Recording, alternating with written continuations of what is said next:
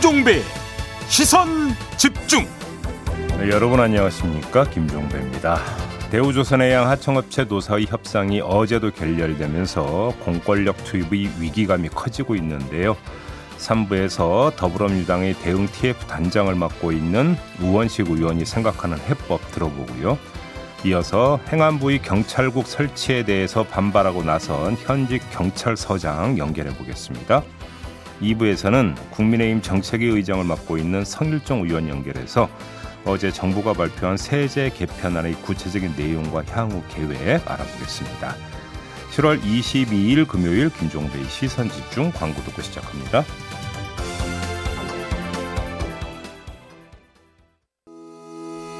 시선 집중은 촌철님들의 다양한 목소리를 기다립니다. 짧은 건 50원, 긴 건 100원인 문자 메시지 샵 8001번, 스마트 라디오 미니와 유튜브 라이브로도 시선 집중과 함께 하실 수 있습니다. 믿고 듣는 진품 시사 김종배의 시선 집중.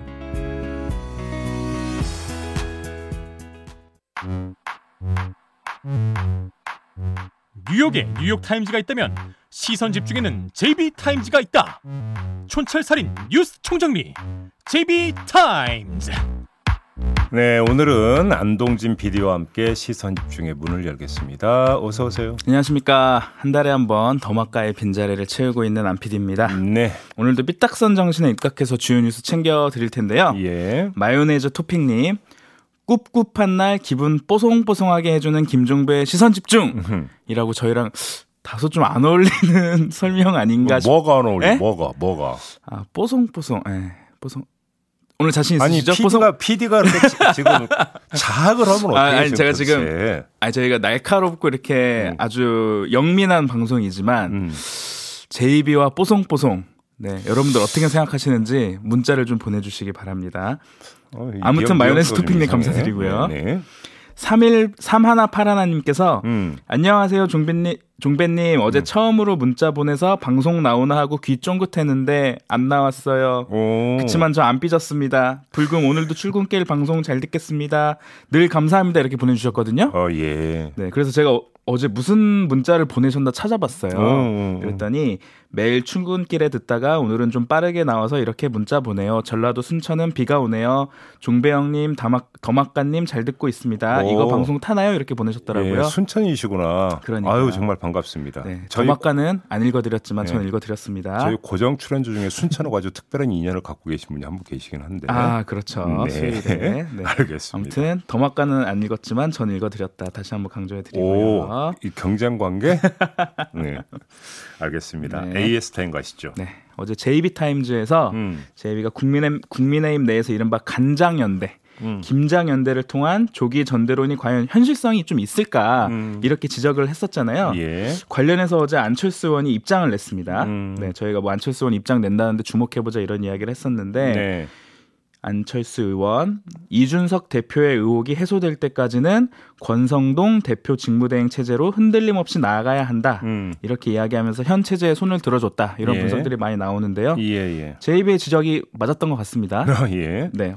이 상황 어떻게 진단하시고 보셨어요? 뭐 이- 그러니까 저기 뭐 원톱 체제가 유지가 될 거냐 말 거냐라고 하는 것에 분석은 어제 했으니까 뭐 다시 되풀 필요는 없을 것 같고요. 네. 근데 안철수 의원의 그 입장 중에 보면 밑줄 그어야 될 게 의혹이 해소될 때까지로 돼 있잖아요. 아, 그 부분을 또 이준- 다른 부분을 또 보시는군요. 네. 이준석 대표가 돌아올 때까지가 아니라 아, 그렇네요. 그렇죠. 네. 그러니까 그 상식적으로라면 이준석 대표가 돌아올 때까지는 음. 권성동 대행 체제로 흔들림 없이 가야 한다. 음. 이런 건데 음. 왜이 표현을 안 썼을까요?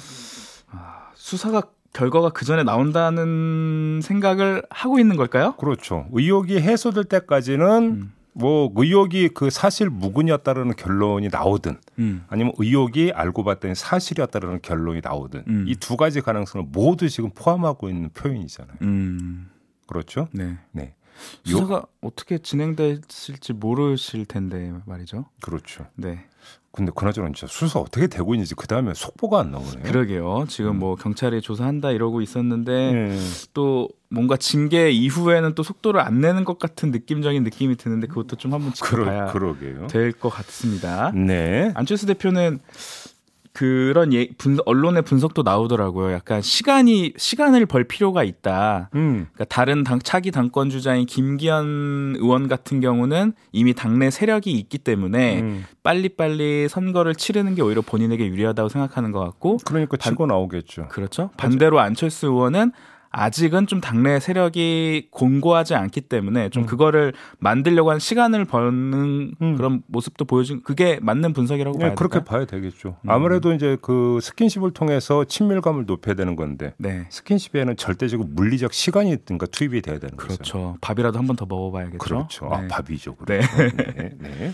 알겠습니다. 또 앞으로 음. 어떻게 진행이 될지 과연 이준석 대표의 의혹은 언제 해소될지 예. 이 부분을 좀 지켜보면서 뉴스와 분석이 함께하는 JB타임즈 네. 오늘 주목할 뉴스 챙겨드리겠습니다. 네. 첫 번째 뉴스는 어떤 걸까요? 홍준표 대구시장이 어제 페이스북에 이런 글을 올렸더라고요. 한번 음성 대역으로 저희가 녹음을 했으니까 한번 좀 들어주시죠.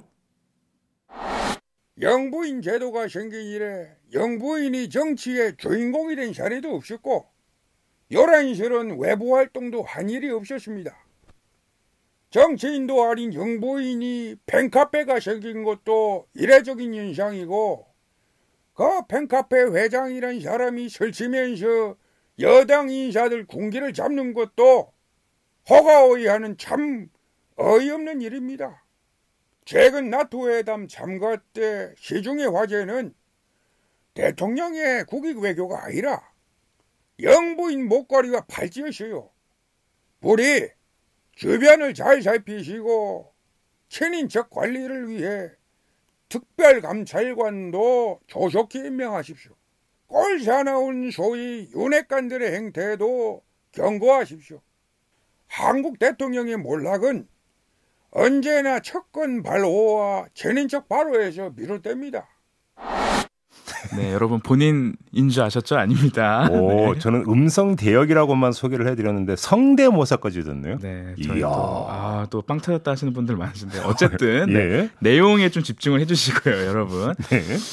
뭐 홍준표 시장이 중앙 정치에 약간 관심을 두지 않겠다, 뭐 발언하지 않겠다 이렇게 얘기하는 게 엊그제 같은데 요즘 좀 얘기를 하고 있고요. 뭐 별로 그러니까 사실은 이제 믿었던 사람 별로 없던 것 같아요. 그러니까요. 네. 어제는 또 이런 직격탄을 날렸습니다. 음. 어떻게 읽어야 될까요? 뭐 이 내용은 해석하고 말 것도 없는 거잖아요. 음. 그냥 그대로 읽으면 되는 거고요. 따라서 텍스트가 아니라 context로 한번 시선을 맞춰야 될 것 같은데. 문맥에 예, 크게 두 측면이 있는 것 같습니다. 첫 번째는 상황인데 변방의 여권 장수잖아요. 음, 변방의 여권 장수가 여권 심장부에 직격탄을 쏜 거 아니겠습니까? 음. 흔히 볼 수 있는 현상은 아니죠. 그러면 이런 이례적인 현상이 발생한 데에는 상황 요인이 작동한 게 아니냐 네. 이렇게 봐야 될 것 같은데 그게 뭐냐면 윤석열 대통령의 지지율 급추락 음, 뭐 이거 아니겠어요? 그러니까 중앙의 힘이 느슨해지니까 변방의 북소리가 커진 것이다. 네. 이렇게 정리를 할 수 있을 것 같은데 중요한 점은 이게 하나의 상징적 사례일 뿐이라는 거고요. 비슷한 상황이 다시 연출된다면 제2, 제3의 사례가 이어질 가능성이 크다라는 거죠. 원래 정치라는 게 음. 틈을 비집고 나오는 거거든요.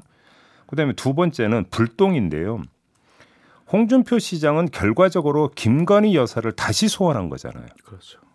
나토 정상회의 후에 윤석열 대통령의 지지율이 급 추락하면서 음. 김건희 여사의 공개 활동이 쏙 들어갔었는데 홍준표 시장은 이런 상황에서 김건희 여사를 다시 세간의 입길에 올려버렸거든요. 음. 그러면 윤석열 대통령 입장에선 반가울 리도 없고 달가울 리도 없는 일을 감행한 것 아니겠습니까? 그러면 이게 윤석열 대통령의 지지율에 또 어떤 영향을 미칠 것인지 돌고 돌아서 이것도 함께 좀 봐야 되는 문제가 되겠죠. 네. 안 그래도 좀 2주 넘게 김건희 여사가 공개 석상의 모습을 드러내지 않고 있다. 이런 네. 얘기가 나오고 음. 그거 덕분인지 모르겠지만 지지율 하락세가 좀 잦아들고 있다. 어제 또 음. 여론조사에서 소폭 반등한 결과도 나오지 않았습니까? 예.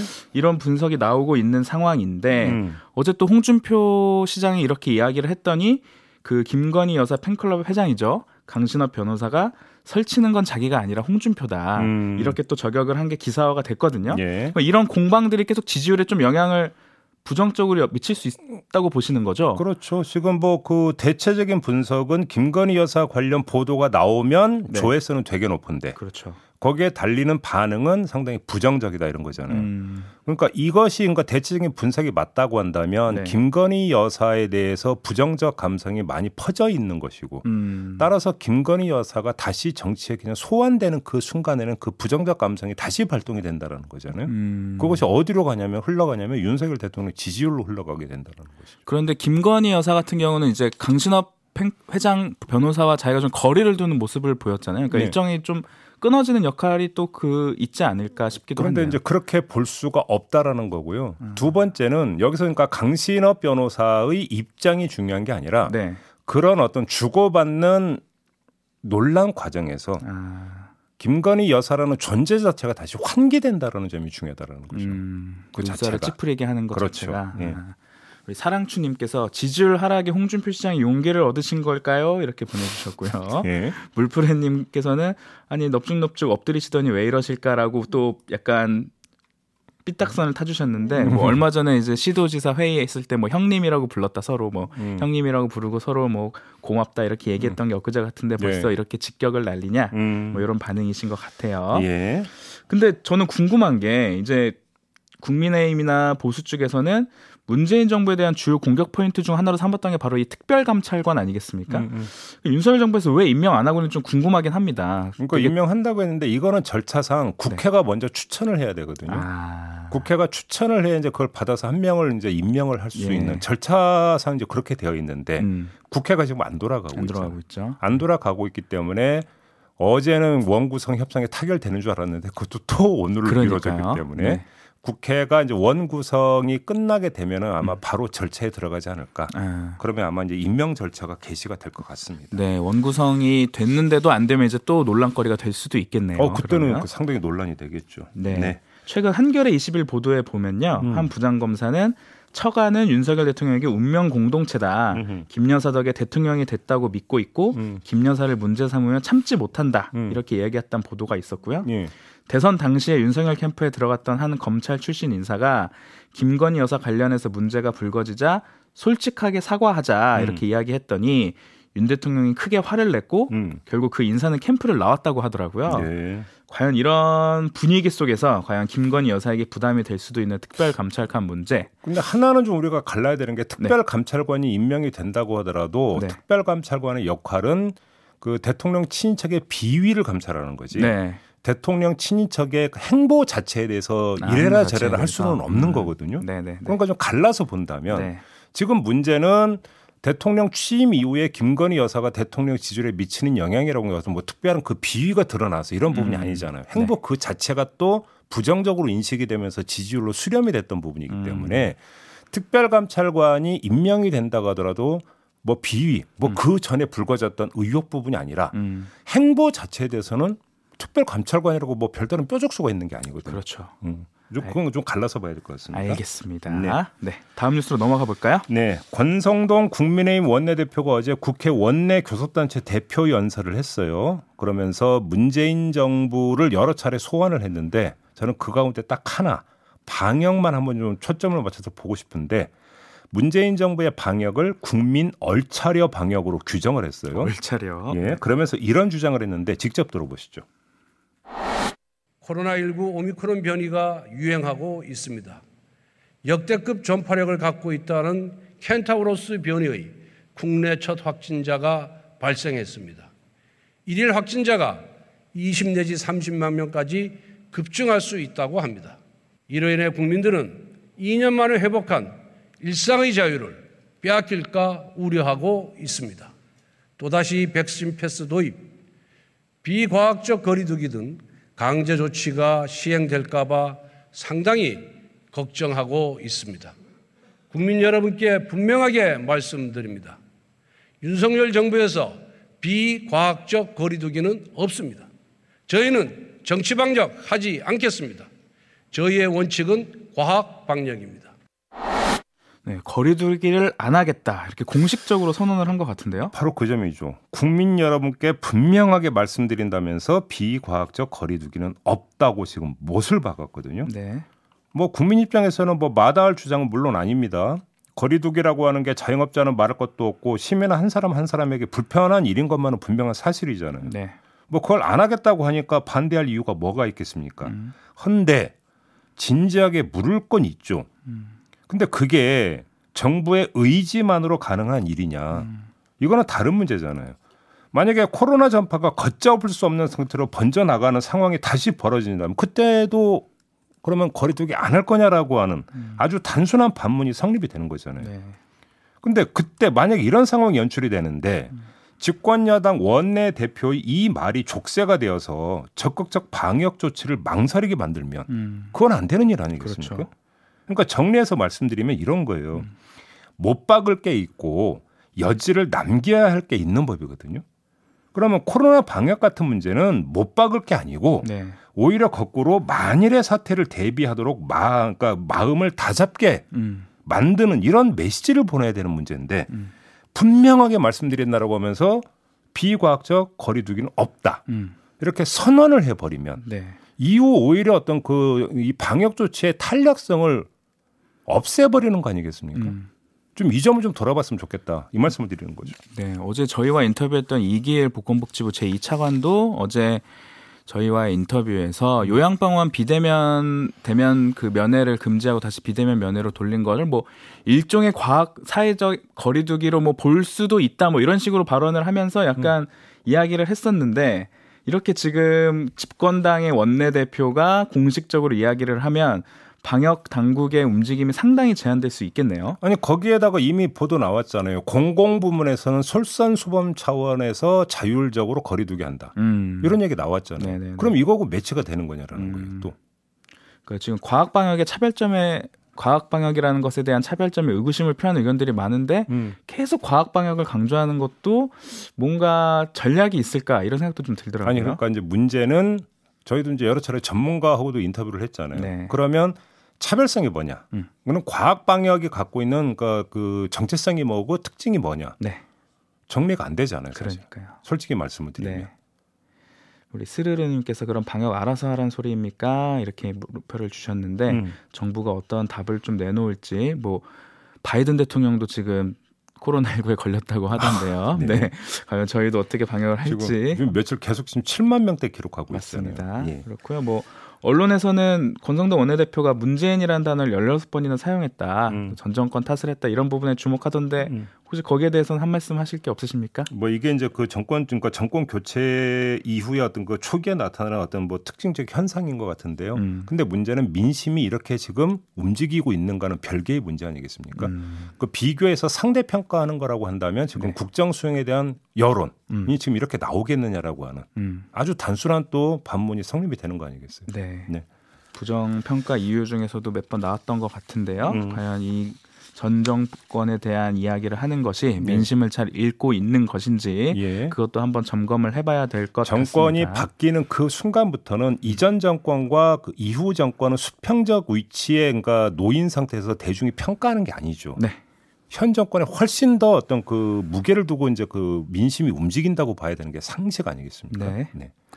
네, 세제 개편에 대한 얘기도 어제 많이 했는데요. 네. 그 부분은 잠시 후 성일종 의원과 한번 짚어보도록 하고요. 예. 뉴스와 분석이 함께하는 JB타임즈 마지막 뉴스는 어떤 걸까요? 행정안전부 내에 경찰국을 설치하는 내용의 직제 개정령안 그리고 소속 청장 지휘규칙안이 어제 차관회의를 통과를 했어요. 네, 다음 주 화요일에 국무회의를 거치면 확정된다고 하는데 8월 2일에 이제 시행에 들어간다는 거잖아요. 음. 자, 이런 상황에서 일선 경찰관들에 이어서 이번에는 총경들이 나섰습니다. 총경이면 이제 경찰서장급이거든요. 네, 이 총경 430여 명이 참석한 단체 대여방이 만들어졌고 어, 내일 전국 총경 회의도 열릴 예정이라고 합니다. 이런 움직임은 류사명 울산 중부 경찰서장이 지난 18일에 경찰 내부망에 전국 경찰서장 회의를 제안하는 글을 올리고 또 이틀 뒤에 두 번째 글을 올려서 전국 총경과 온라인 토론, 설문을 진행한 결과 회의를 열기로 했다. 이렇게 밝히면서 성사가 된 겁니다. 네, 이게 뭐 경찰 직장 협의회 수준을 넘어서서 일상 경찰들 넘어서서 이제 간부급들이 움직이는 거다 이렇게 기사들이 그거죠. 많이 나오던데요. 예. 전국의 총경 총수가 한 600명 정도 된다고 합니다. 음, 그 600명 가량인데 단체 대여방에 참여한 총경이 어제 오후 기준으로만 432명이었으니까 상당히 많이 참여하고 있는. 거죠. 이 대화방에서 경찰국 신설 찬반 투표를 실시한 결과 참여자 193명 가운데 음. 184명이 경찰국 설치에 반대를 했다고 하니까 음. 전국 경찰서장 회의 결과가 어떻게 나올지는 뭐 충분히 짐작하고도 남겠죠. 그러네요. 궁금한 건 경찰국 설치에 반대한다라고 하는 입장 표명을 넘어서 그래서 우리는 이렇게 한다라고 하는 행동 지침이 나오느냐.